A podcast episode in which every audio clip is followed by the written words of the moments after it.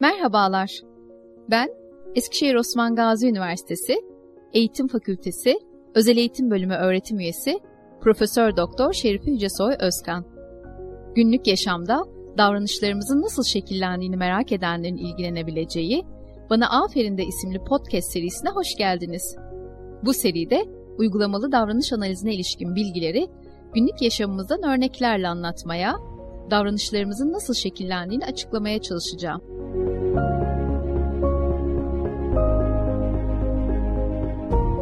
Biri Problem Davranış mı dedi isimli bölümde davranış analizi bakış açısına göre problem davranışların bir şey elde etmek ya da bir şeyden kaçmak için sergilendiğinden söz etmiş, problem davranışların iletişim işlevi olduğuna değinmiştik.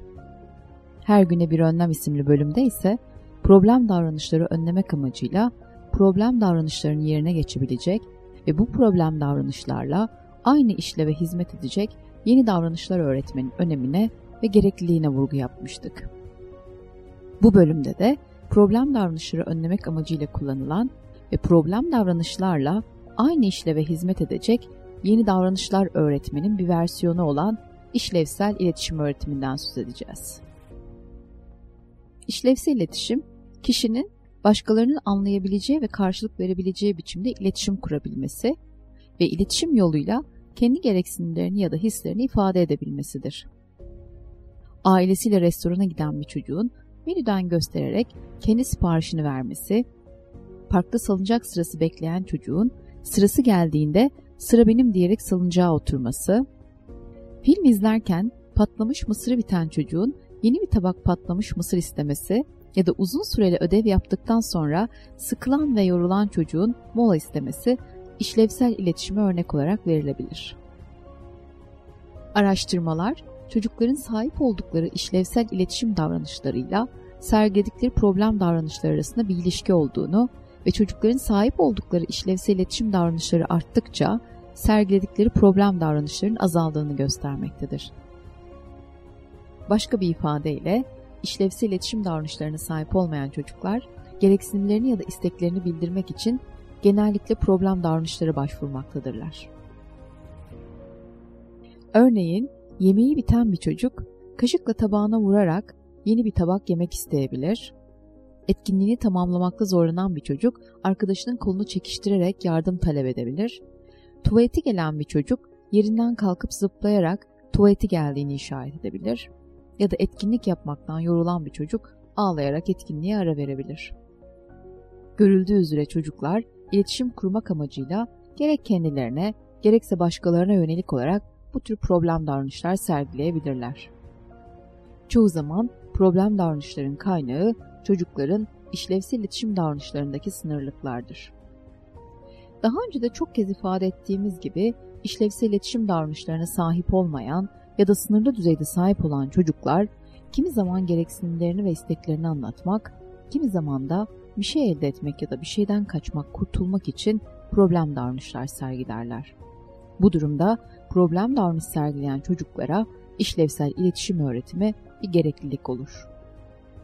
İşlevsel iletişim öğretimi, problem davranışın iletişimsel işlevinin belirlenmesi ve ardından problem davranışla aynı işleve sahip olan uygun iletişim davranışının çocuğa öğretilmesidir. Örneğin, kardeşinin elinden oyuncağı çekip alan bir çocuğa oyuncağı almak için izin isteme, arkadaşına vurarak oyun oynamak isteyen bir çocuğa uygun şekilde oyun başlatma, çok zor ya da sıkıcı gelen bir etkinlikten kurtulmak için ağlayan çocuğa belli aralıklarla mola isteme öğretilebilir. Ancak bu süreci sistematik olarak yürütmek gerekir. İşlevsel iletişim öğretiminde izlenecek ilk adım elbette problem davranışlarının işlevini belirlemektir. Problem davranışlarının işlevini belirlemek için de problem davranışları ve problem davranışlarının ortaya çıktığı bağlamları dikkatli şekilde gözlemek gerekir. Gözlem yaparken öncül, davranış, sonuç zincirine dikkat edilmeli, bu zincir analiz edilerek problem davranışının işlevi belirlenmelidir. Öncül, davranış ortaya çıkmadan hemen önce gerçekleşen ve davranışın ortaya çıkmasına yol açan olaylar ya da durumlarken, sonuç, davranıştan sonra gerçekleşen ve davranışın ileride sürmesini ya da sona ermesini etkileyen olaylar ya da durumlardır. öncül davranış sonuç zincirini bir örnek üzerinden inceleyelim. İpek televizyon izlerken annesi gelip İpek'e artık televizyonu kapatması gerektiğini söyler. Bunun üzerine İpek, hayır kapatmayacağım diyerek bağırır. Annesi ise son 5 dakika o zaman diyerek İpek'e televizyon izlemesi için biraz daha izin verir.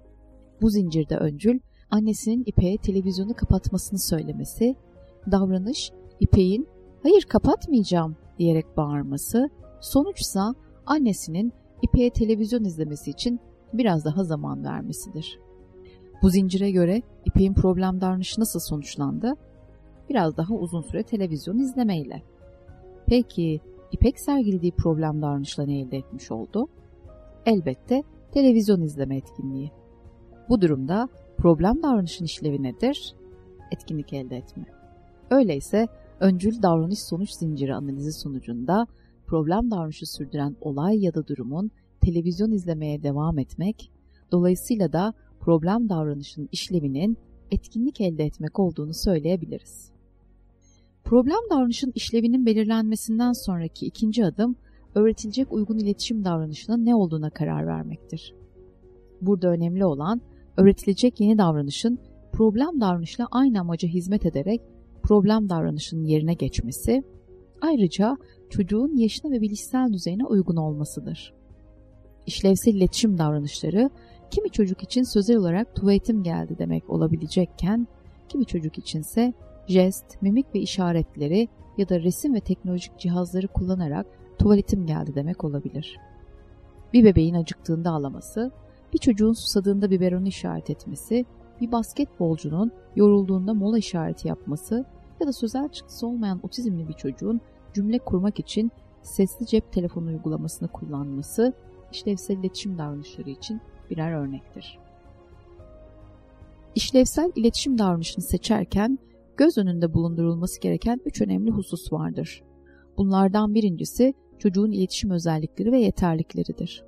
Örneğin oyuncağı istemek için sözel çıktısı olmayan, henüz konuşamayan bir çocukta iletişim davranışı olarak resimli kartlardan ya da jest ve mimiklerden yararlanılırken, sözel çıktısı olan çocuklarda dil düzeyine uygun cümle yapıları kullanılabilir. Çocuğun sözel çıktısı olsa bile kazandırılacak davranış çocuğun yaşına göre de değişiklik gösterecektir. Örneğin yeni konuşmaya başlayan küçük yaştaki bir çocuğa tuvaleti geldiğini anlatmak için çiş demesi öğretilirken daha büyük yaştaki bir çocuğa tuvaletim geldi demesini öğretmek amaçlanabilir. İkincisi, hangi iletişim davranışının daha kolay öğrenileceğidir. Hiç konuşmayan bir çocuğa sözel iletişim davranışlarını öğretmek zor ve zaman alıcı olabilir. Bunun yerine resimlerden ya da konuşma üreten mobil cihazlardan yararlanılabilir. Örneğin, sözel çıktısı olmayan bir çocuğa mola istiyorum demeyi öğretmek yerine mola işareti yapmayı öğretmek ya da etkinliğe ara verme anlamına gelen bir resimli kartı iletişim kuracağı kişiye vermeyi öğretmek daha kolay olacaktır. Bu durumda çocuğun kolaylıkla öğrenip kullanabileceği bir davranış seçilmelidir. Üçüncüsü ise diğer kişilerin iletişim davranışını anlayıp anlamayacaklarıdır.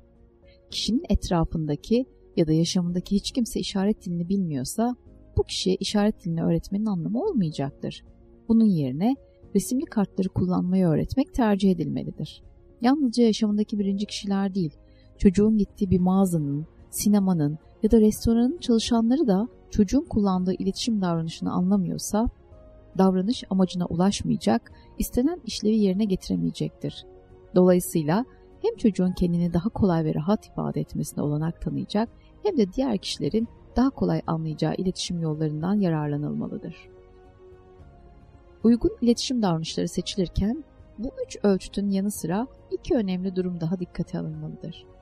Bunlar seçilen iletişim davranışının sergilenmesi için harcanan çabanın problem davranış için harcanan çaba kadar ya da bu çabadan daha az olması, buna karşın iletişim davranışı sonunda elde edilen pekiştirecin problem davranış sonunda elde edilen pekiştireçten daha büyük ve etkili olmasıdır. Örneğin annesi televizyonu kapatmasını söylediğinde İpek'in ağladığını ifade etmiştik. İpek'in ağlama davranışı yerine ona anneciğim lütfen biraz daha televizyon izleyebilir miyim demeyi öğretebiliriz. Ancak bu davranışın problem davranış yerine geçmesi biraz zor olabilir. Bunun birinci nedeni problem davranışa kıyasla gerçekleştirilmesi daha zor olması, ikincisi ise problem davranışla aynı sonuca ulaşacak olmasıdır. Peki yaparsak İpek'e kazandıracağımız iletişim davranışı problem davranıştan daha fazla tercih edilir? İpek'e lütfen biraz daha şeklinde önceki cümle gibi kibar ama ona kıyasla daha kısa bir cümle öğretilebilir. Ayrıca ağladığında 3-5 dakika daha fazladan televizyon izleyebiliyorsa rica cümlesi kullandığında televizyon izleme süresi 8-10 dakika daha uzatılabilir. Bu durumda iletişim davranışını sergilemek problem davranışla aynı çabayı gerektirmesine rağmen problem davranışa kıyasla daha uzun süreli pekiştireç elde edeceğinden sergilenme olasılığı artacaktır.